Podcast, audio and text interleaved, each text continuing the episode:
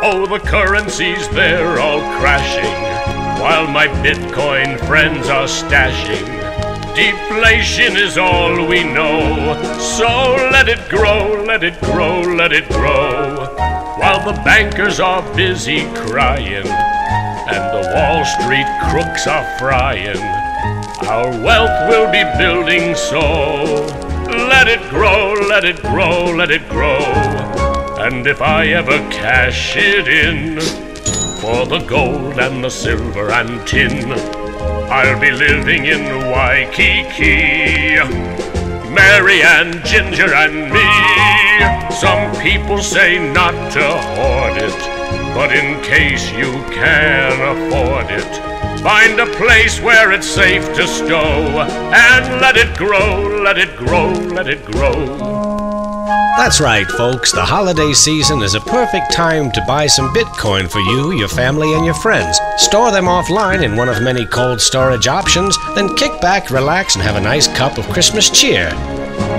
And if I ever cash it in, for the gold and the silver and tin, I'll be living in Waikiki, Stephanie, Ginger, and me.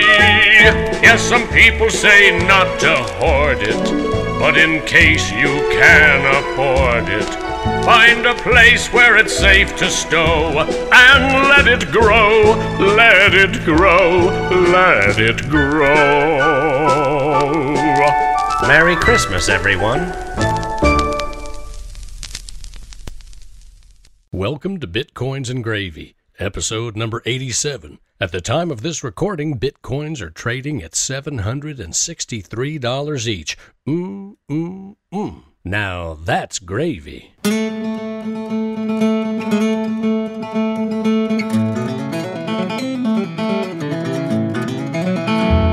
Welcome to Bitcoins and Gravy, and thanks for joining me as I podcast from Nashville, Tennessee, the Bitcoin and blockchain epicenter of the South. I'm here each week with my trusty dog, Maxwell, right by my side. Say hello, Maxwell. We're two Bitcoin fanatics who love talking to people about Bitcoin and sharing what we learn with you, the listener. Longtime listeners, thank you once again for supporting the show with your tips. And new listeners, we hope you enjoy the show.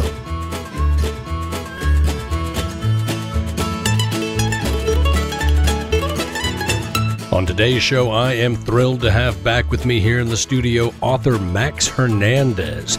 Max was kind enough to drop by to see me here at the Treehouse Studio in Nashville for yet another rockin' good discussion about freedom and government and darknets and drones, and of course about this very popular novel, Thieves Emporium. Listeners, if you have not read Thieves Emporium yet, please do yourself a favor and head over to Amazon or your favorite online bookseller right now and order yourself a copy.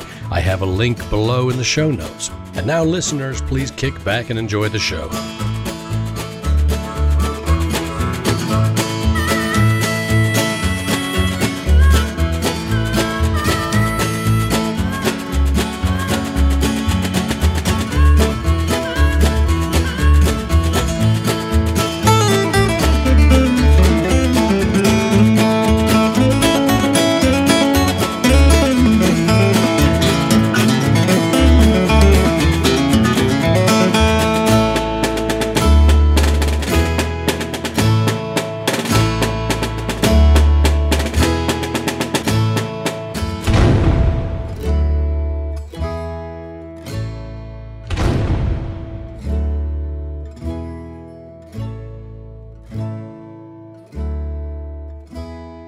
Listeners, I have a treat for you today. Back here with me in the Treehouse Studio in Nashville, Tennessee, is the one and the only writer extraordinaire, Max Hernandez.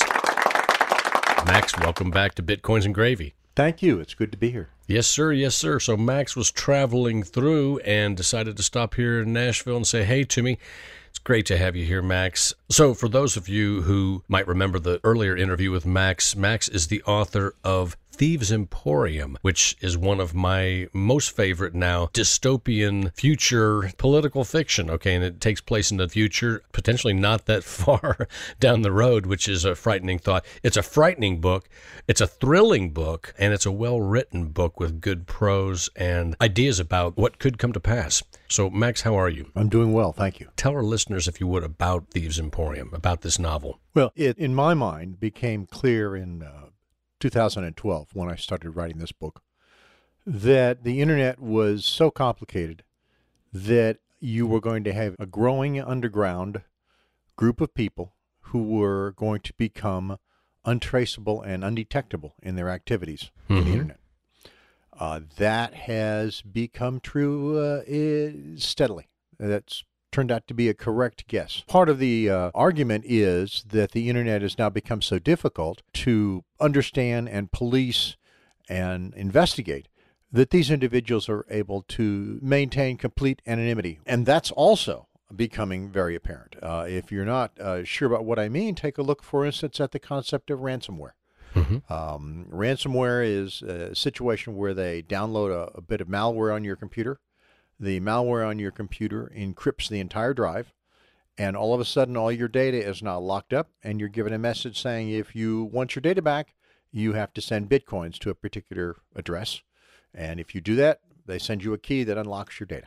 And, you know, I don't know any of the people that do that, but I have to say I love one thing about their style, and that is that in some instances they actually give people specific directions on how to do that. Oh, they have to. Yeah, they don't leave them with this mystery like, wait, now how do we get Bitcoins and how do we pay? They give them very specific oh, yes. directions on where to go to get Bitcoins. So they're very polite, really, you know. They want to get paid. They want to get paid. Yeah, they want to get paid, so that's and, why they're and, doing it. And what's significant is that they're doing this and they're getting away with it, and nobody can find out who they are or where they are. You're not the one doing this, are you? No. no, no. Just kidding. If I were, I wouldn't be a poor writer. A poor writer, right? That's right. A starving artist. No. Right, right. Yeah, I know the feeling about the starving artist thing.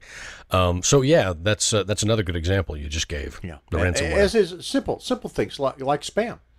You know, how long have we been trying to fight spam uh, worldwide? Yeah. And I don't know about your computer, but my computer is overwhelmed with it. Yeah. Uh, it's just increasing in leaps and bounds. Yeah. So you see all over little hints of there being a digital underground that is untraceable. Mm-hmm. Um, if you get a, a copy of Tor and you go into the Onion Router uh, Tor space, you'll find a, a huge number of marketplaces selling everything from uh, fake I Ds through uh, digital hacking software mm. uh, and the kind of databases that we're talking about that get stolen from people and, and sold online. I see. Um, and that was all projected in the book. And then the book uh, proceeds to weave these threads together into an analysis of the nature of the problem as it pertains to the, the state, which is kind of a monolithic organization, mm-hmm. and discusses how serious a threat it is mm-hmm. to the current political uh, centralized government theme. And that's really the, the where the action begins to start in the book, yeah. of characters struggling uh, in favor of maintaining the the kind of status quo order that the state wants to impose, mm-hmm. and other characters wanting to uh, disrupt it and break out and become free by using this underground world. Yeah, you know, it always makes me wonder about human nature when you see governments coming down on people and squelching dissent and all of that. It always makes me wonder why. Why are they squelching dissent, and why do they? Why do governments seem to gravitate toward the side of the oppressor? Why is that? That's just, to me, baffling, that human nature. Why wouldn't the state gravitate toward being uplifting and to having good relationships among the citizens such that there's a peaceful way to live? If given enough time, it seems like all governments gravitate toward oppressing people, with very few exceptions, it seems to me. Why is that? Well, I don't know that I completely agree with your statement. What the hell? And you have to. You're on my show. No, I'm just kidding. Max, go ahead. Well, I would turn to uh, an earlier era. Mm-hmm. Let us turn back to, let's say, the nineteen hundreds mm-hmm. or eighteen hundreds mm-hmm. in this country. Uh, government at that time was predominantly local, mm-hmm.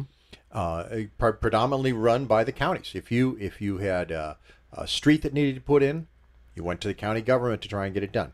Uh, if you had somebody who was uh, without means living in the street and you wanted it dealt with, Uh, you, if not the county government, then you went to the local church authorities who mm-hmm. were hand in hand, so to speak, with the county government. Mm-hmm. Uh, if you if you wanted uh, to worry about uh, somebody uh, running around killing people, you called the local county sheriff, and mm-hmm. he arranged to have uh, uh, deputies go out and find the guy. Now, killing is not a county crime. The county will not prosecute you for killing someone. The state would. Okay, right. Murder is a state crime. Right. And yet, when it comes to dealing with that murder, mm-hmm. it was the county sheriff that would arrest the individual involved. Mm-hmm. It was county courts that would try him and convict him. Mm-hmm. And it was a county executioner that would hang him. And interestingly, as an aside, of course, it was the local newspaper that would write about it. There exactly. was, there was no national newspaper or national radio or television that, that would tell the entire nation and the entire world about these events. I could almost make the argument also that it was very compartmentalized, and there are good things and bad things about that, but I yes. think you're making a point here, so please continue. Well, well, thank you, and, and I am. And my point is that nobody says, oh, damn, the county government was so oppressive. Uh, I'm not saying that it didn't occur on occasion, but mm-hmm. it wasn't a stable situation. It would run for a while, and the, the locals would finally get tired of whoever was involved and throw them out. That kind of situation was, was relatively common, and government was not considered oppressive in those circumstances. Now, now let me add, though, let me uh, interject. You're going to say now what's going on these days. As we discussed earlier, it is true that some of those local governments were run by Billy Bob or what have you. And, oh, you know, absolutely. Every country has its own version. Every state has its own version of Billy Bob.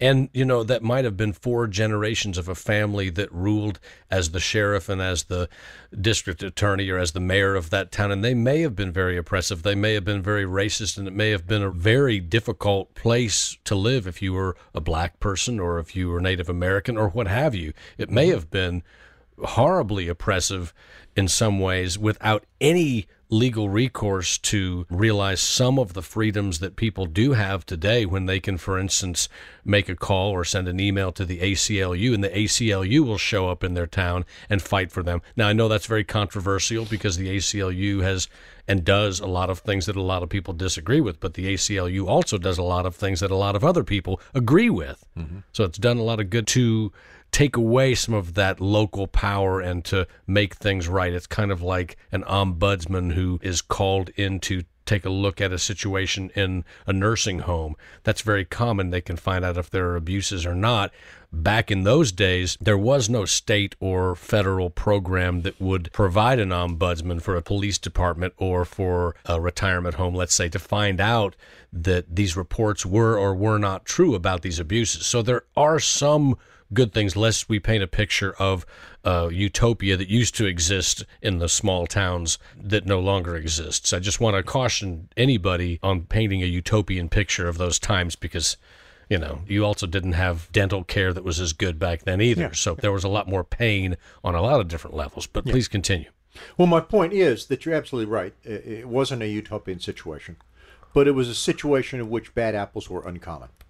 And, and bad apples would gradually fail. Mm-hmm. Uh, new bad apples would arise on occasion. So mm-hmm. you always had a certain number of bad apples around. Yeah. But but it was not the norm. It was the exception. So the question is why? Mm-hmm. Why did things work reasonably well under that circumstance? And, and I would argue it's because of the personal interactions of the people involved.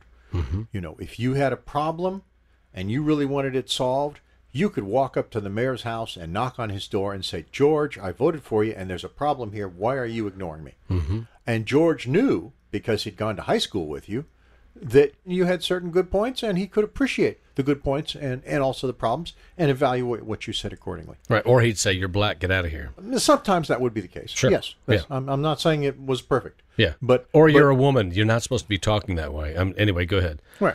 Right. And, and and actually, let me, let me point out that, that issues such as as uh, women having the right to vote yes. still occurred during that time in which the government of the United States was very small and counties were the predominant uh, electoral force. This was back in the twenties. Yeah. That was that was the predominant electoral force back then. Right. So. Um, or he'd say, or he'd say, you're gay, by the way, we're lynching you at sundown.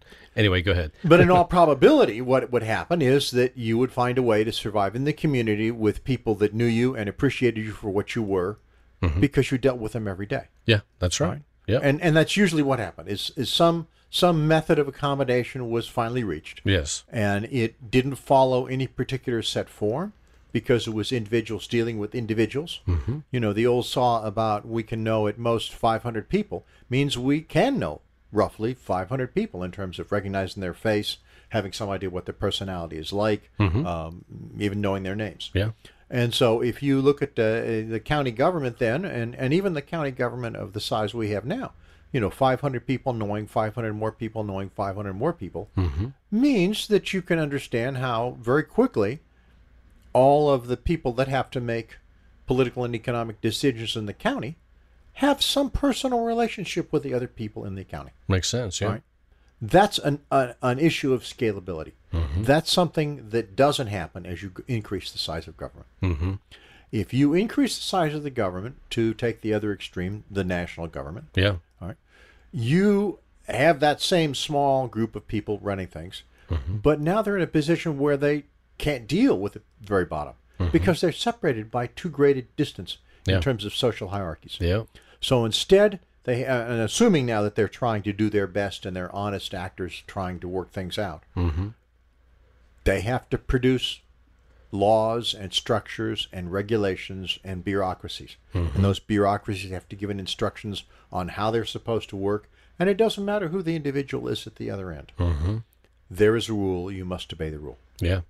And so your answer about why governments are cracking down on individual freedoms, mm-hmm. uh, individual rights of expression, mm-hmm. trying to force everybody to behave in certain normative ways. Mm-hmm. They're doing that because that's the only way bureaucracies and rules can function. Mm-hmm.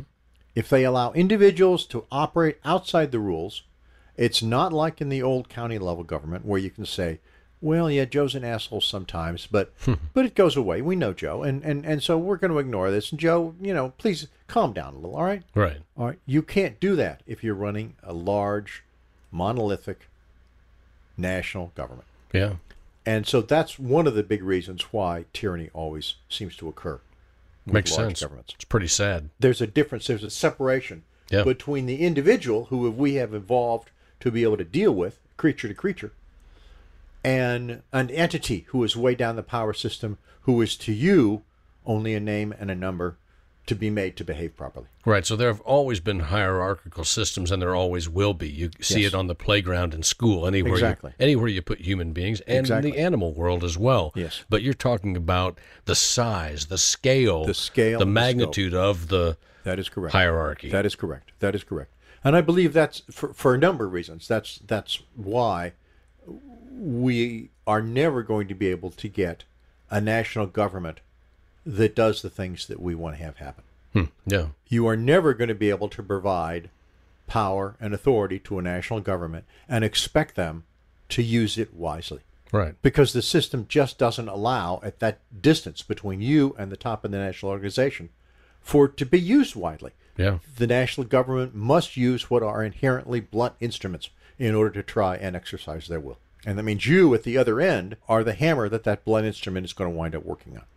Yeah, it always disturbs me. It always seems so Orwellian when we have a national event, whether it's the debate between two jamokes like we saw last night, or uh, the Super Bowl or what have you, that you have, you know, two hundred million people watching this same event.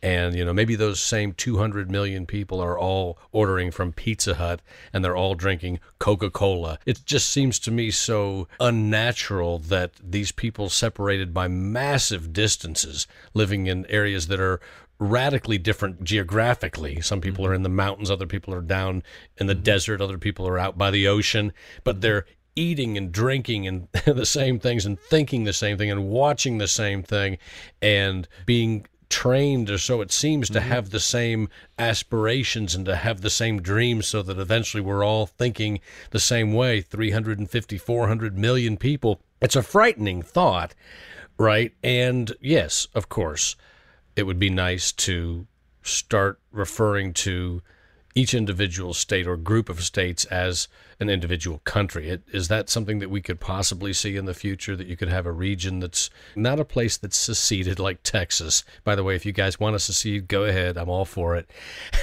But uh, we're going to put a wall around you, though. But, you know, is that possible? Is that something that we could see? Is that realistic? Could we see a future where more of the decision-making gets done on the state level? Is that unrealistic? In the past, the answer to that has pretty much been, unfortunately, no. Yeah. You can look at the history of of the kind of concentration of central power that's going on in the United States and see it repeated over and over again in such things as the collapse and fall of the Roman Empire, to take an extreme case. The Roman Empire would concentrate power more and more in the hands of fewer and fewer.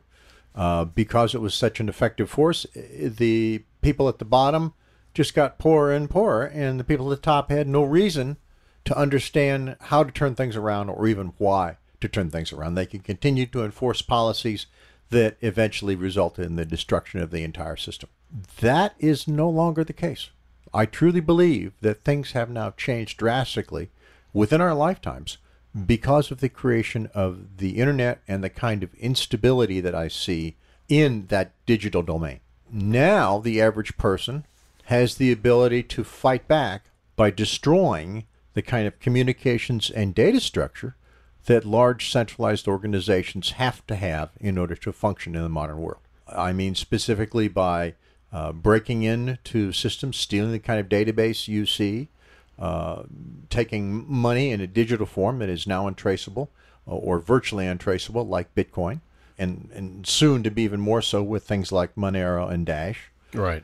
Um, and of course, on the more peaceful resistance front, people are able to write articles and have them published and have audiences of a million without being hired by a major newspaper. That's exactly right. So that's, you that's know, exactly that's right. the kind of the peaceful resistance side of it, which I know you're yeah. fully aware of. One of the um, points that is made in Thieves Emporium is that the printing press allowed the nation state to come into existence because it was the first medium by which the few could disseminate ideas and dogmas and philosophies to the many. So it resulted in a cultural norm very much dictated by the few and followed by the many. Now, for the first time, because of the internet, we have an environment in which the few can talk to the many mm-hmm. in the other direction. Yeah, uh, we're doing it right now. We're sending out, for very little money, a statement to the world, putting out a philosophy to the world, and those people in power can do very little about it. Mm-hmm. If they try to crack down on the internet, the holes that I'm talking about, the weaknesses, the security chinks, uh, are such that we can simply go underground and repeat what we're doing now, only mm-hmm. in an underground environment where they can't stop us. Yeah. Um, so it's drastically changed the entire power structure that was created by communications. Yep. And you know what? Some people think of that underground movement as really being underground, like the Underground Railroad or like Hogan's Heroes, the tunnels that they built underneath mm-hmm. the concentration camp and all of yeah. these things that have to be kept hidden. I think that there very well may be a day when, like you and I discussed at lunch, the mesh network is real. Um, the safe network is real. We're using drones, as you're going to talk about, to bounce signals for internet so that we can use the internet, and we can use the internet in an encrypted, anonymous way, a distributed way that can't be shut down, that's not relying on central servers, right? Yes, yes. I believe that is that is in the cards. So it doesn't have to be this, you know, dark net secretive sort of thing that very few people can get involved in. You have to be in, involved in some kind of crime or drugs or something illegal, and you have to know the right people and be able to have these high technical skills to be involved. You know, hey, how about a future twenty years from now when every Tom, Dick, and Harry and every school kid has their own little set of wheels, as you talk about in mm-hmm. the book, yes. and they're able to just easily go on, surf the internet, and do whatever they want to do, communicate in any way that they want to, easily, virtually for free, and one hundred percent anonymously. That's yes. possible. That is the future that I am projecting. Yeah. And once that comes, the mechanisms that the centralized government used to have to maintain control over everybody are going to break down and disappear. Mm-hmm. And with it, I believe, the ability of the government to, at the highest levels, to even exist. Mm-hmm. I think you're going to find that you have a crumbling of the political structure. Mm-hmm. Now, that crumbling may stop at the state level. Mm-hmm. It might continue on to the county level. But I believe at some level, the interpersonal relationships of the people who run the county or run the city or run whatever authority structures there are mm-hmm. will be such that they'll be able to deal with each other without being destroyed by this kind of digital attack. Yeah. Without being disrupted. You know, Joe will call up and say, hey, deposit four hundred thousand dollars on my account, will you, Ed? With an email online. And Ed will say, wait a minute, I just talked with Joe this morning at breakfast. I know he didn't want me to do that. Yeah. And all of a sudden, that kind of game, which would work very well at the highest levels, doesn't work anymore because of the interpersonal relationship that provides a strength that doesn't exist at the higher levels. I like that idea. You know, when I talk to people that I know who have no clue about anything bad that goes on, they envision a future in the United States where their children and their grandchildren will be able to enjoy the exact same privileges that they've enjoyed, that they will have the sock hop and they'll have the homecoming game and they'll have the prom and nothing really will change. They'll be able to go to Disneyland or Disney World, buy the same things, shop in the same malls. They think that things are going to stay the same. A lot of other people know that's not going to be the case. But how do you explain or how do you convince a person who believes that everything's going to always stay the same in this magical Disney sort of way? How do you convince them of just this one simple idea? And that is, there are some major problems with government. How do you convince people that don't believe there are any real major problems with government? How do you convince them that there are some significant problems with government, so significant that it is not just worrisome, but worrisome in the sense of we see a nineteen eighty-four unfolding in front of us? How do you convince people that don't believe that at all, that that really could come to pass? How do you convince them? There's a famous quote from Mark Twain in which he said, it's much easier to fool people than it is to convince people that they have been fooled. Hmm. And, and hmm. frankly, the answer to your question is that there is absolutely no way you can convince somebody who believes that the system is working and the system is fine and the system will right itself. There is no way to convince them otherwise because this is a belief. Yes. This is a fundamental belief, just as sound as in its own way a religious belief is. Yes. And the only thing that you can do is step back in the hopes that they will eventually have a, okay, things aren't that good moment. Yes. And when that strikes, then they're looking for alternate descriptions that might match the new model they see. Right. At that point, the idea of providing them with information, with suggestions, with ideas, that's the point at which you need to step in. Yes. Uh, you know, with that, I have to preface my next statement by saying that Um, when it comes to politics, genuinely, at this juncture in American politics, I hate Hillary and Donald equally. I hate them equally. Mm-hmm. I have my opinion of who I think would do the less damage in terms of World War Three, but I won't get into that. Maybe we will get into that. But one thing that Hillary said last night in the debate that I've heard her say a number of times, and someone wrote it for her, it's a speechwriter's little uh, snippet of, it's a speechwriter's slogan that's supposed to make people feel good. And she said, America is great because it's good. And I've heard her say that a number of times, and it's a great, uh, the imagery there is, we are great because we are good. Well, you know, I happen to believe that on one level.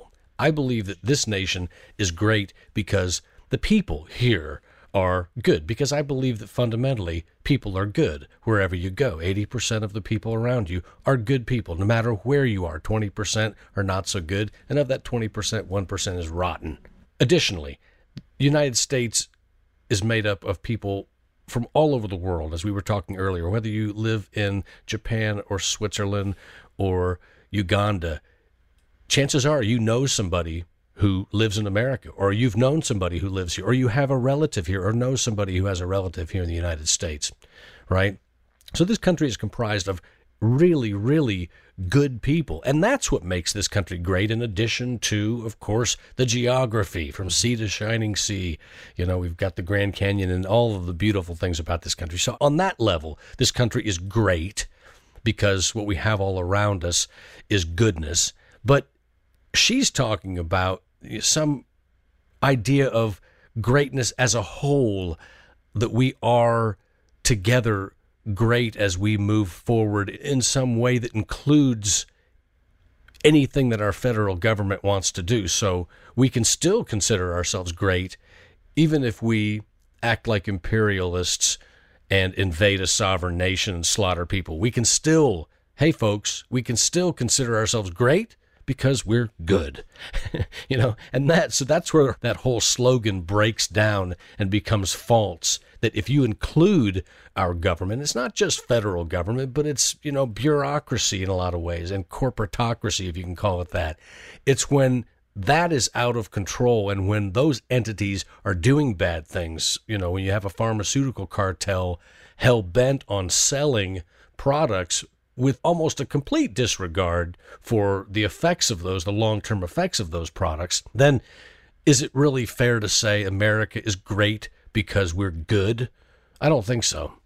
One of the things I think about often, and I like to ask people, is when was the last time we had a president that you thought did a good job? Whew, that's a tough one, man. Yeah, and, and the answer for me is I, I've never been alive when we had a president who had done a good job, and I'm an old man now. Yeah. Uh, and does that mean that's because we never elect any good people to office? Uh, no, I don't believe that's true. Uh, to be uh, give an example, in my case, Reagan. I felt Reagan had all the capabilities of, of doing an excellent job, and I elected him, and he had the right philosophies, and yet he still wound up with the biggest, biggest increase in debt of, of, of any president for quite a while. Right. Now, I would say that the reason for that is because Reagan was a Hollywood actor and a tool. I would describe Ronald Reagan as a tool. Okay. Well, that is probably another way of saying what I would say. Yes. Which is that it's not the person, it's the system. Mm-hmm. The system doesn't function because of this hierarchical size and scale issue that I'm talking about. Yes. It doesn't matter who you put into office. If you put in a good person, he will be ineffective at best, and he will be corrupted at worst. Mm-hmm. If you put in a bad person, he will be able to pull all the levers to make himself incredibly wealthy and powerful, mm-hmm, without any oversight, mm-hmm, because we who would watch over what he is doing are far, far too far away from him, mm-hmm, in, in a social and structural sense, mm-hmm, to be able to really see what's going on. But I would also argue that if you put anybody there in the Oval Office and they don't do what's right, then they are a person without integrity. So if you put a person in office and they don't believe that we should invade Iran, for instance, or use a nuclear option on Iran, for instance, they don't believe that, but they go ahead and buckle to what the Pentagon and the Pentagon subcontractors and the war profiteers want to do, and, you know, the people that want strategic positioning for natural resources and for safety, mm-hmm, reasons. There are other real reasons that we invade nations. It's not all just for oil and natural resources, although that, you know, is a huge impetus. But if that person as president does not stand up and say, no, no, no, I'm against that. No, I don't want to do that. And get up in front of the American people on television and say, hey, the Pentagon wants to do this. I think it's a bad idea. My saying this is going to get me killed. Just wanted to let everyone know before I die. Mm-hmm. That person has integrity. That may be, but the argument and the point that I'm trying to make is that it doesn't matter who we elect, mm-hmm, because you're never going to get somebody who's good enough to change the system. Mm-hmm. What we must do is we must change the system.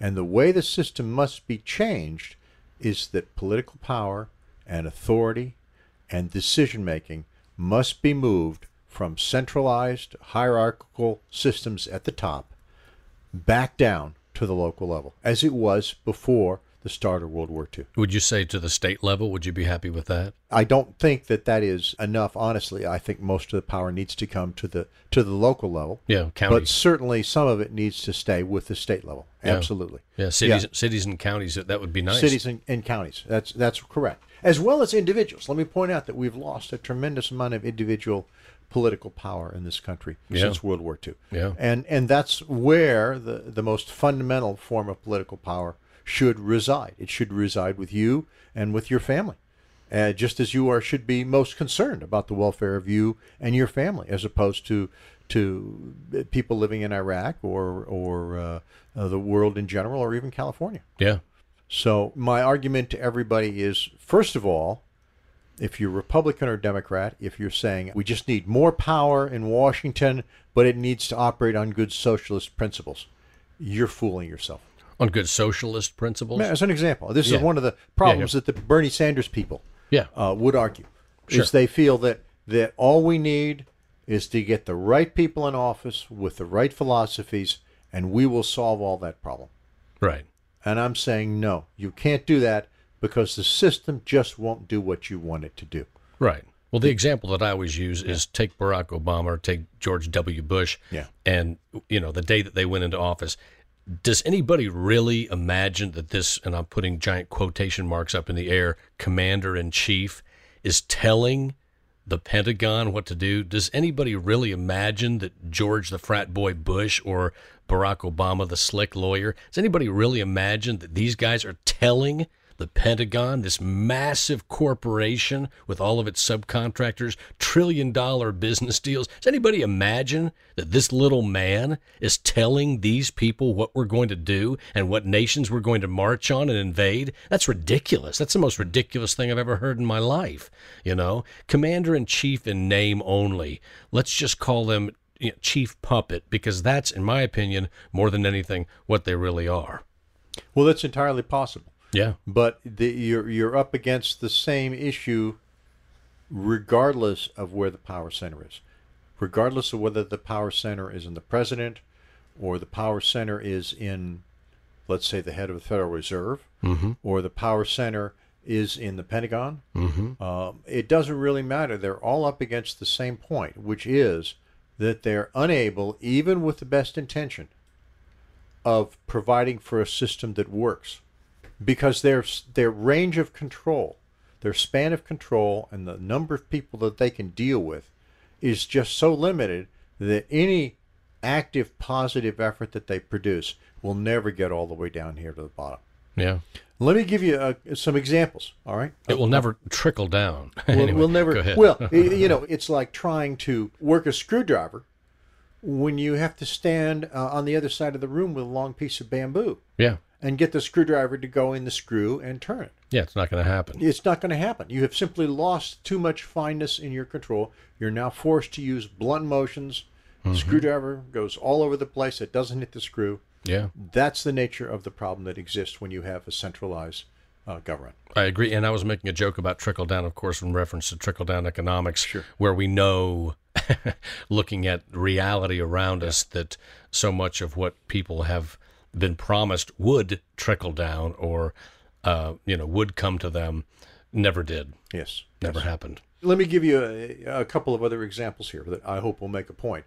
Um, if you think of of hierarchies mm-hmm. and the scope and the range of activity, and and by the way, I, I, I need to stress here that one of the the main issues that determines how large a hierarchy is is the range of its authority.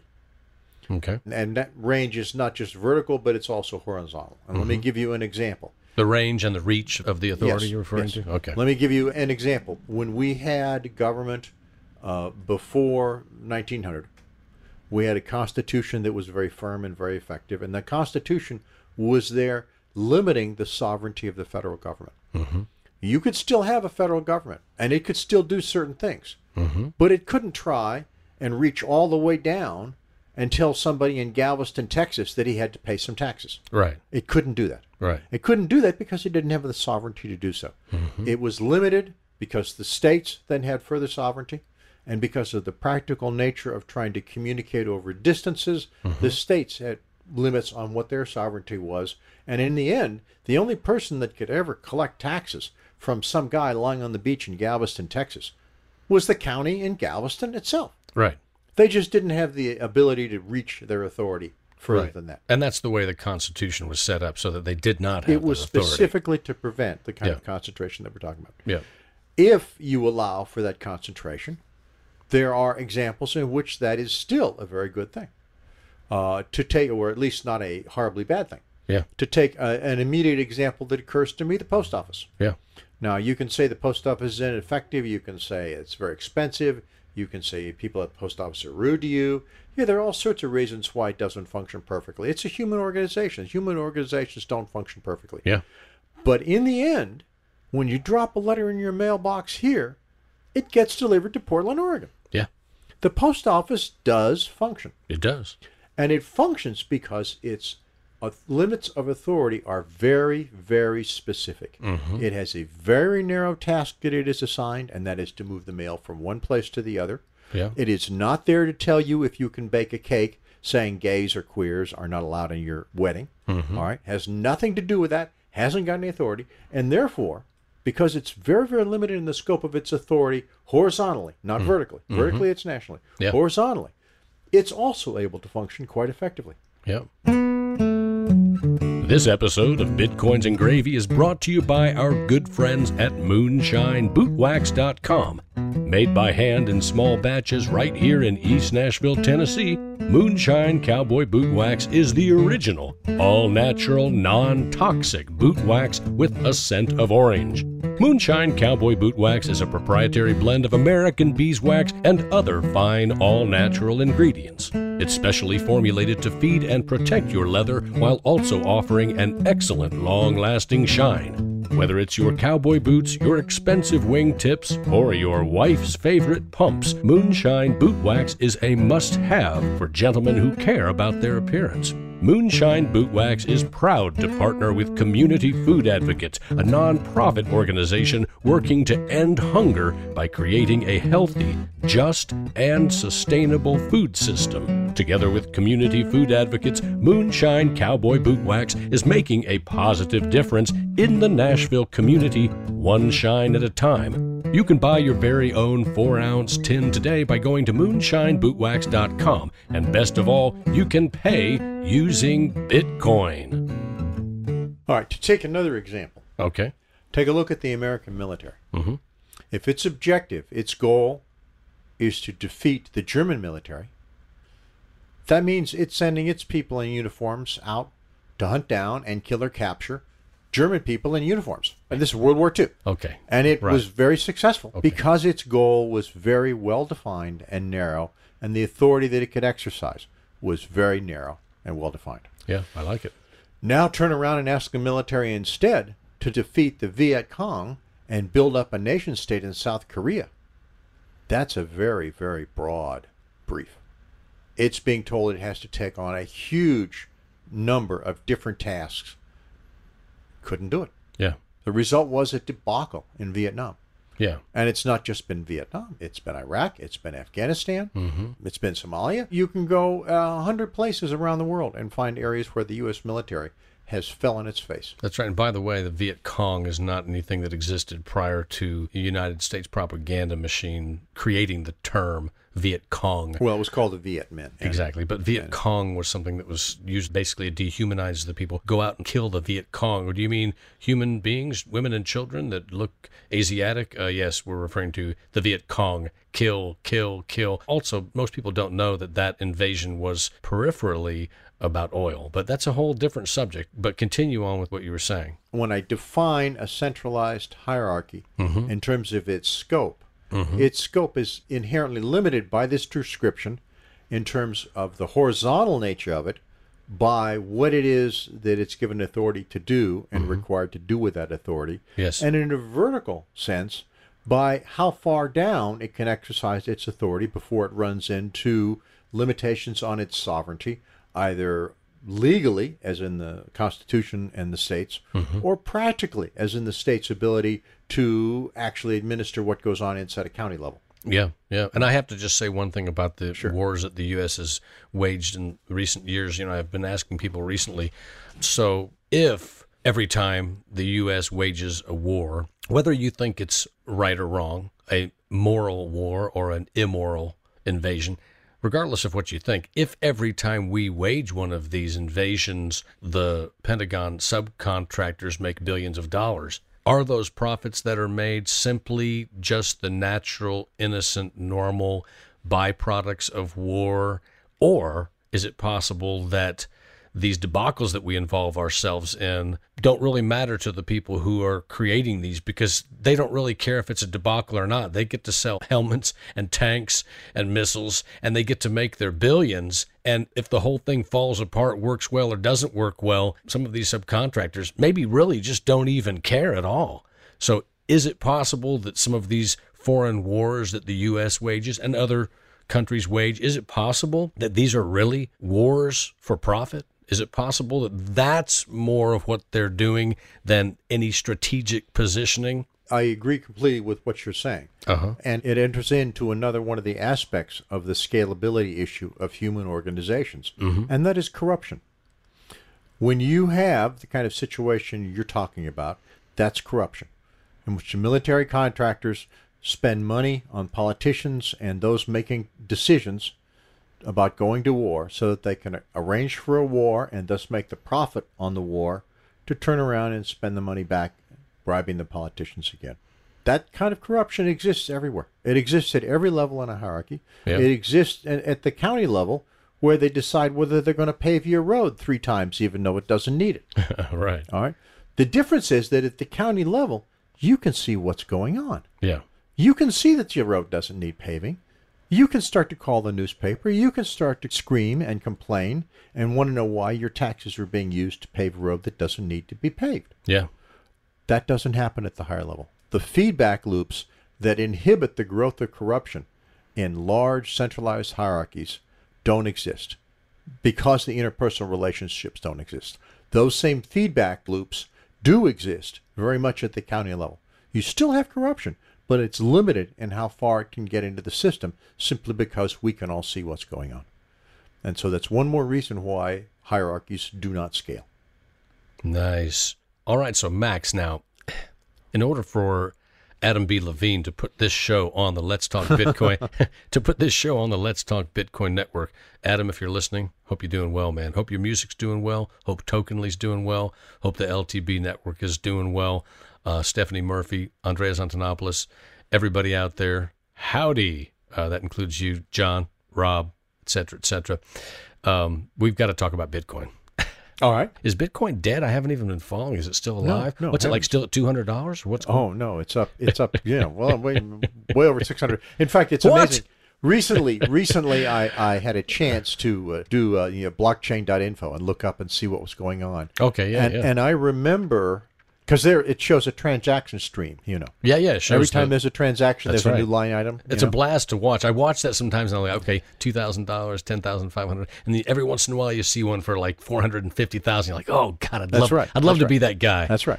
I remember not too long ago when I would watch it, and you would see a transaction pop through every ten or fifteen seconds. Oh, wow. You know, that wasn't all that long ago. That was the good old days, though, really. And and yet, when I look at it, like... a week ago, yeah, I'm looking at it. Da, da, They're going da, like... Da, da, da, da, da, da, da, the tempo is raising, oh, folks. Yeah. And it used to be that you saw that the size of the average block, you know, sometimes it was like fifty K, sometimes it would be a couple of hundred. Occasionally, you would see a block that was up around, uh, you know, one thousand K. Big block. Occasionally, but right. it wasn't all the time. Right. Now you look at it, and every single block is right at one thousand. It's obvious that the system is choked. And what's going to happen, I'm sure, is that the cost of doing Bitcoin transactions is going to go up quite a bit in order to decrease the number of transactions that people want to have. Yeah, man, you know what? My fear is it's going to go up to a quarter. Well, a quarter, I, it, a whole quarter dollar. Back it, when it, I was it, your age, we used to buy a whole stuffed turkey with a quarter, nah, plus all the know. fixings. But uh, I think that the fact that it's become so popular is one of the indications of why the price does continue to go up. Yeah. But to answer your question about the issue of Bitcoin, one of the ways that our government at the moment controls us mm-hmm. is through our money. Yeah. They uh, print the money. They can turn around and spend it with military contractors, as you say. Yeah. The military contractors can then turn around and bribe people with that money. Oh, yeah. That's all money created by the government, robbed out of our pocket. Yeah. Bitcoin is the first instance that has ever come around in which the government can't be involved at that. Yeah. Uh, the other instances, which are always physical in the past, were gold and silver. Yeah. You know, I could always pay you a piece of gold to do something, to fix my car. But if I wanted to run larger financial systems, let's say I wanted to pay somebody in New York uh, to send me a trainload full of manufactured equipment mm-hmm. that they made in New York, yeah, there's no way that I could do that with gold unless I had a, a financial intermediary yeah, that right. took the gold, and I had to trust him, pass on at the other end. And of course, if there's a government involved watching over things, he winds up being subject to the government action. Yeah. For the first time ever, Bitcoin now enables me to pay you directly yeah. without any third party. And that is that is a major, major change in the structure of, of the financial system. Yeah, it's pretty nice. For anybody listening who has never used Bitcoin, I would encourage you to just, you know, find a service online or find a product online. Uh, you know, you could go to Uh, Moonshine Boot Wax dot com and, and buy a tin of Moonshine Boot Wax or a bottle of Miracle Residue Remover. It's a local Nashville company, and you can pay right there online using Bitcoin, using your smartphone, your Android, or your Apple if you have one of those things. Um, and it's a thrill to see it happen because, you know, you actually get to see the transaction confirm right there in front of your eyes, and you might have the impression that your cell phone is communicating with your computer. Your cell phone's not really communicating with your computer. You've just done a transaction on the public ledger, on the Bitcoin blockchain, and you're seeing the results of it on your computer as the transaction confirms. Sometimes you have to wait a little bit. Other times it's instantaneous depending on the business. But yeah, it's a thrill to to do it. If you've never done it, just do it, you know. And if you've never bought Bitcoin, you know, go wherever you have to go. There's a million places where you can buy Bitcoin now and spend ten dollars on Bitcoin. And if you're a little bit skeptical about it, but you're still investing your money with your broker or what have you, hey, if you've got that kind of money, take a hundred bucks or five hundred bucks and buy a piece of a Bitcoin and just hold it somewhere. Uh, even on Coinbase, you could hold it there. You could hold it in a paper wallet or what have you. There's a lot of different ways to hold it, but just get a hold of a little bit of Bitcoin, experiment with using it, or just hold on to some and just see what happens moving forward, because it's looking like it's going to be a good thing to hold on to. What do you think about that, uh, Max? I agree. I, I happen to have some Bitcoin and paper wallets that I have bought and are speculating with. No, I was talking to Max, my dog. Oh. I'm just kidding. You happen to have some Bitcoin you've held on to? Yes. yes That's I a do. wise man right there. That's a wise man. One of the other things that I might mention yes, uh, has to do with the fact that now, because of microchannels, mm-hmm. there is uh, the possibility to be able to spend very, very small amounts of Bitcoin. Yeah, yeah. And if that comes into existence, it opens up the possibility for all sorts of services that practically were never available before. Mm-hmm. You know, uh, one of the aspects of it that I'm, I'm working on in my new book has to do with uh, mesh nets. Mm-hmm. You know, one of the questions that revolves around mesh nets always is, well, how does a system like that get paid for? Why would you want to put up a mesh net server and contribute to a kind of a common collective system of internet backbones when you can't be given an incentive to do so? Mm-hmm. Uh, if you assume that very, very small transactions become available uh, through microchannels for Bitcoin, mm-hmm. that means I can set up my meshnet node to charge every transaction that goes through, every communication that goes through, every use that goes through, a small, small fraction of a penny. Mm-hmm. And because of the volume that has to be done with meshnet, because unfortunately the nature of meshnet is that it's it's it's a low bandwidth system, even though it's a high communication system, mm-hmm. because most of the individual elements on the net are spending all their time passing data back and forth and not really taking it or sending out at that net. Right. The result is that I can wind up making enough money to more than pay for that system. And that's one of the aspects that I am talking about in the book I'm working on, in which a, a centralized authority attempts to take charge of the physical internet. And the pushback that they get comes from entrepreneurial individuals who put up individual mesh nodes on drones that collect a small amount of money every time somebody communicates through the mesh. And because they're on drones, they move from site to site to site, so they become exceptionally difficult for the authorities to try and track down and remove. I like it, and I assume you're not talking about really expensive drones that cost thousands and thousands no. of dollars. Little teeny drones that go around, if they get shot out of the air, no big deal. That's correct. Uh, I, teeny is not the word I would use. Okay. But, but mass-produced uh, yes. and therefore inexpensive drones. Yes, mass-produced Absolutely. Drones. I think the cost, like everything else, uh, goes down as the production goes up.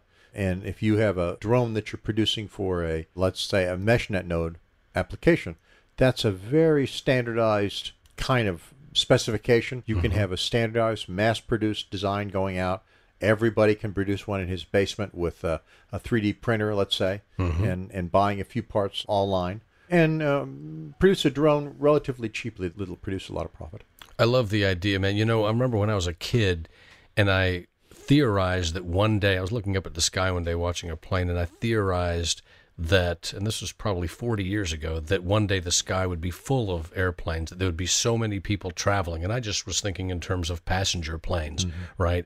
Uh, so maybe somehow my little mind was seeing a future of drones flying all around. So the drone wars are coming. It's horrible. It's actually horrible what's going on with drones right now, with yeah. the illusion that we are the peacekeepers of the world, and yet we're drone bombing yes. uh, eight different nations right now. It's, it's really, really horrible. So, okay, now, listeners, if you've not read Max's book, Thieves Emporium, go get it. It's like a thriller in a certain way. It's a great book. It's a great read. It's very, very exciting. But anyway, okay, so Thieves Emporium, do you want to give the listeners a brief synopsis of it without giving away the exciting Sure. parts? The, the, the purpose of the book is to provide an education on issues such as the way the government uses money to control us, mm-hmm. and the way the government uses surveillance to control us, and the way the government uses various techniques of data gathering on the internet to control us, mm-hmm. and what you as an individual can and should do to try and get out from under that. Mm-hmm. Now, that would, for many people, be an extremely dull topic. And so the book is written as a fiction novel, mm-hmm. with plot and characters, fast-moving, apparently very interesting, at least it was supposed to be, and judging by the reviews I've gotten, it has been. Yeah, yeah. With the lessons woven through it, demonstrated by the characters as they attempt to survive. The conflict involved is one of a young mother who has to provide for her two daughters in a world that is economically very, very difficult. Mm-hmm. Uh, and what she finds is that there's a rabbit hole that she gets to stumble down to, into a underground digital internet world uh, full of all of the good and the bad that you imagine on the internet, you know, full of uh, murder for hire, child pornography, drugs for sale, uh, and also political groups actively trying to fight a tyranny that's coming in from the government, mm-hmm. actively trying to uh, create an economic system in which you get to keep the money that you produce. You're not taxed to death. Uh, you, you can actually survive and feed your family. Mm-hmm. And on the other side of the system, a government agent who happens to be with the Secret Service, because she's involved in passing counterfeit notes. That's one of the things that she does to keep her family fed, trying to chase her down. And in the process, uh, don't give away too much, conflict between the two of them, mm-hmm. and the discussions and interaction of the two of them, that eventually results in, that, that, that, in a that. decision. Okay. All right. Yes, yes. It's a thrilling book, uh, listeners. Definitely, when you get a chance, get a copy of Thieves Emporium. And Max, where can they find Thieves Emporium? It's uh, available at all the major online booksellers. Okay. Uh, Amazon, mm-hmm. uh, Smashwords, mm-hmm. Barnes and Noble. Mm-hmm. um, you can get it at, at any of those locations. It's also available in a number of bookstores, uh, mm-hmm. as far as I can tell, because I keep getting told of sales to bookstores, but they won't tell me which bookstores bought them. That's the way CreateSpace is. Hmm. So uh, Amazon has almost one hundred ten reviews nice. right now. Nice. Uh, rating of four point six on average. It's pretty good. Uh, Barnes and Noble and Smashwords have the same rating, although they don't have quite as many reviews. Mm-hmm. So um, it seems to be doing very well. It seems to have caught on. Nice. Now, I have yeah. to give away one thing and give away also something about your second book. In Thieves Emporium, in that world, that future that's set in a not-so-distant future, mm-hmm. there is no Bitcoin. There is no Bitcoin. That is correct. Mm-hmm. And the problem that I had writing the book was I had to decide what I could put in there and what I couldn't, just based on space and size and yeah. distance and complexity. Yes. Bitcoin is a very complicated topic. Mm-hmm. And so instead the book uh, talks about a digital gold system mm-hmm. in which you have depositors, uh, distributed individual depositors who hold gold on account mm-hmm. and uh, electronically transfer a title back mm-hmm. and forth yes. for that gold. And that represents the money that is used in the system. Right. Um, so the point of Thieves Emporium is not mm-hmm. a book about Bitcoin. The point is, as you described a few minutes ago, and your second book is also not going to be about Bitcoin, your yes. second novel, but it's going to have Bitcoin in it. It is. It is going to have Bitcoin in it because for one of the reasons that I mentioned, mm-hmm. uh, which is that one of the conflicts that goes on in the book is the government's attempt to control internet access, mm-hmm. and that means control the physical internet structure that already exists. Mm-hmm. And the response by those underground individuals who are trying to continue to stay free in the digital world mm-hmm. is to produce a series of meshnet systems and pay for those meshnet systems with microchannel and Bitcoin. Hmm.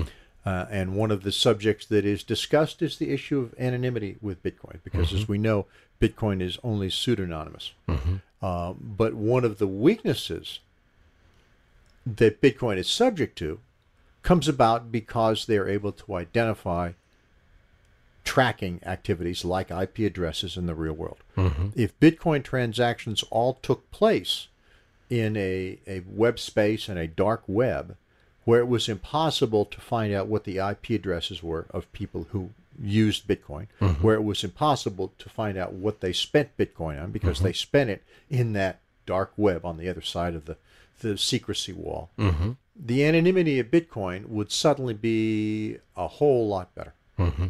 Probably good enough so that you wouldn't need a Monero. Right. Now, whether you do need a Monero and a Dash, I don't know. But one has to make some speculative guesses, and that was the, the guess that I'm operating on in this book. Nice. And, you know, whether it's Bitcoin, Monero, Dash, what have you, I am certain that ten or twenty years from now, there are going to be a lot more digital currencies out there that people can use completely anonymously above and beyond Bitcoin, Monero, Absolutely. and Dash. I mean, there's no there's no way around that. The thing, the space is evolving very quickly. Very quickly, yes. And it's going to evolve. I guess some people say it's evolving exponentially. But, okay, so let me ask you another question about your new book. Can I be in it? Uh, actually, there is a need. Uh, at one point, Superman does appear on on the stage. I'm going to be Superman, and, and you're going to be Superman. Oh, that's correct, man, dude. You're a good man. You're a good man. Love you, Max. Hey, any parting words before we close this thing down? Only that uh, you need to keep the faith and keep struggling to help us break free of what seems to be a growing worldwide tyranny. Now, are you talking to me, or are you talking to my listeners? I'm talking to your listeners. Nice. Keep the faith. Yeah. And? And keep up the struggle against what seems to be a growing worldwide tyranny. I like it, man. And, you know, I always say that whatever you can do in your own neighborhood with your own family to empower your neighbors, your friends, your family, to educate them, to help them, uh, to give somebody a lift, anything that you can do to help somebody, whether it's holding a door for somebody or giving somebody a little loan if they need it, whatever it takes.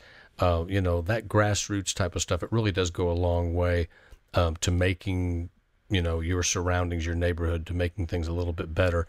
And then speak out, right? You know, don't be afraid to speak out. If someone in your local coffee shop says to you, no politics in here, keep talking, keep talking politics and, uh, you know, keep speaking out bravely about what you believe. And you don't have to yell. You don't have to use profanity. You don't have to get mad at anybody. You can be gentle and kind and caring and speak strong words and speak with bravery and have genuine courage and not be dissuaded by anyone's, uh, furrowed brow or dissuaded by anyone's frowns or anything like that. Uh, you know, really, it doesn't take that much to be courageous and to be brave. Just speak what you believe uh, and speak from your heart and speak honestly, right?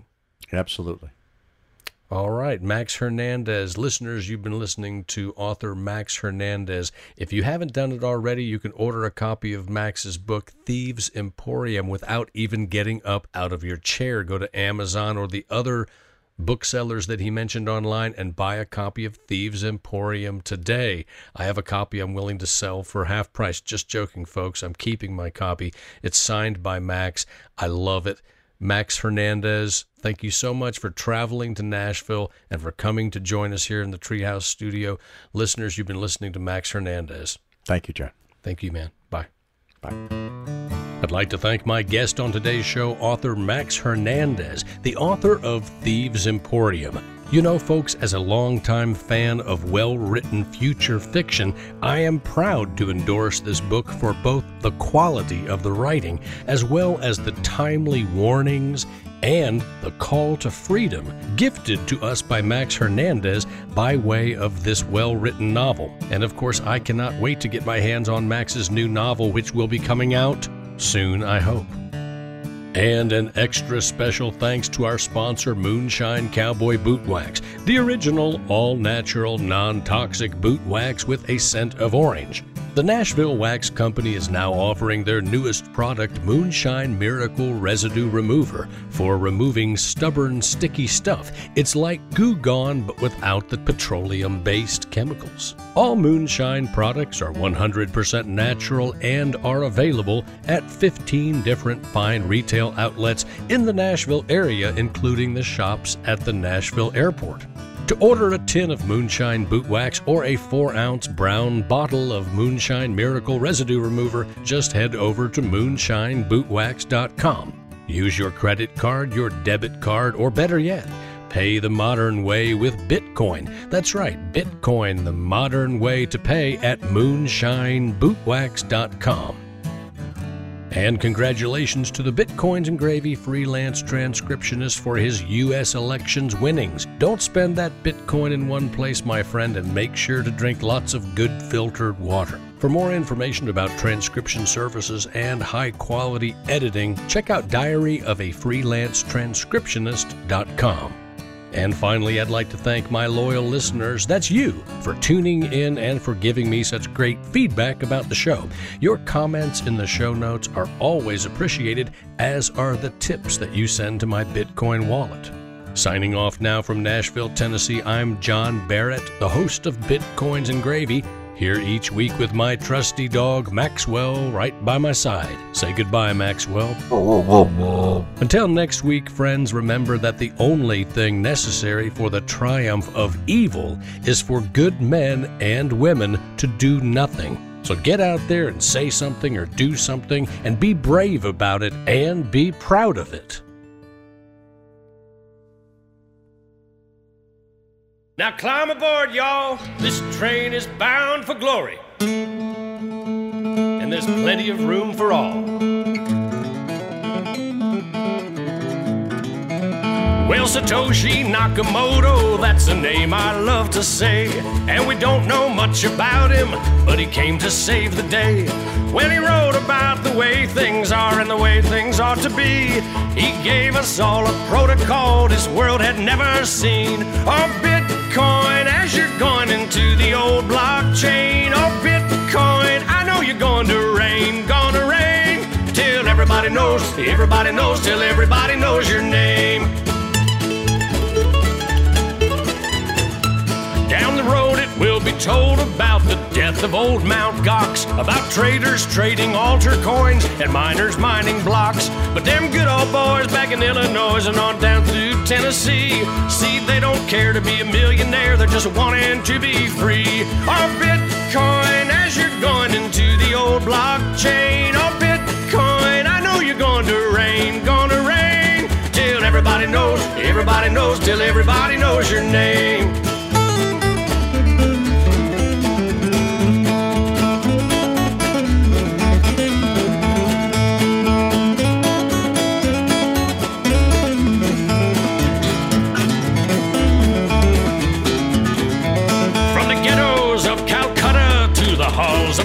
parliament, while the bankers count our money out for every government. Oh, Bitcoin flies on through the skies of virtuality, a promise to deliver us from age-old tyranny. Oh, Bitcoin, as you're going into the old blockchain, oh, Bitcoin, I know you're going to reign, gonna reign. Till everybody knows, everybody knows, till everybody knows your name. Till everybody knows, everybody knows, till everybody knows your... Give me some exposure. Everybody knows your name, sing it. Oh, Lord, pass me some more. Oh, Lord, before I have to go. Oh, Lord, pass me some more. Oh, Lord, before I have to go.